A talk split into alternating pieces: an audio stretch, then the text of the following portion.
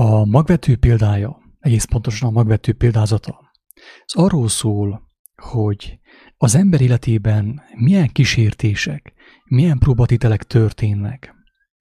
Főképp miután úgy dönt, hogy maga mögött hagyja a világot, és elindul a, a, az igazság útján.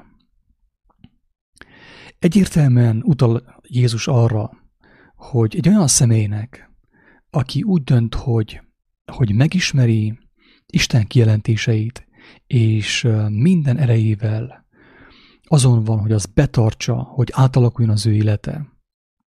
Nagyon sok próbatétellel fog találkozni, nagyon sok kísértéssel fog találkozni. Sokan úgy gondolják, mert azt hirdetik bizonyos helyeken, hogyha valaki Istenhez fordul, akkor az élete teljesen megváltozik, de testi értelemben jó irányban. Viszont épp az ellenkezője történik.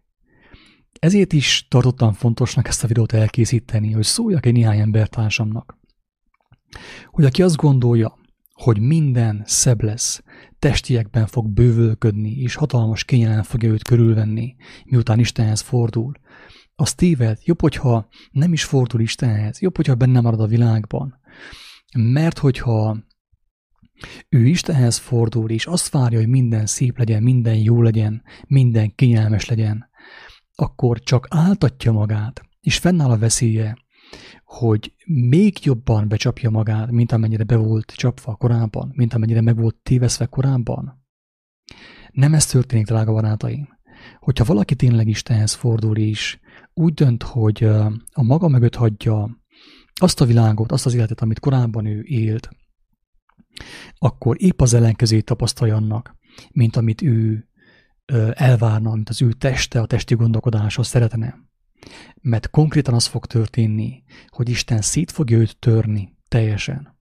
Meg fogja őt ölni teljesen. Persze nem fizikai értelemben, hanem le fogja mosni róla a hazugságot, a hiába valóságot.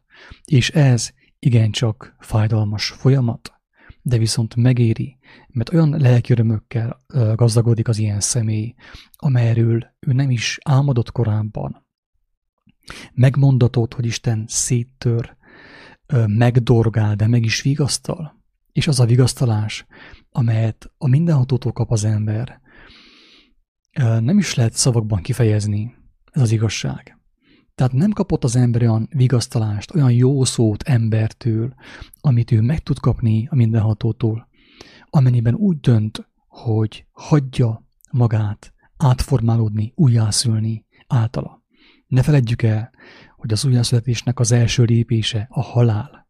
Az, hogy meghalunk, széttörünk annak a hiába valóságnak, annak az igazságnak, amit korábban mi hittünk magunkról és a világról. Isten áldjon mindenkit!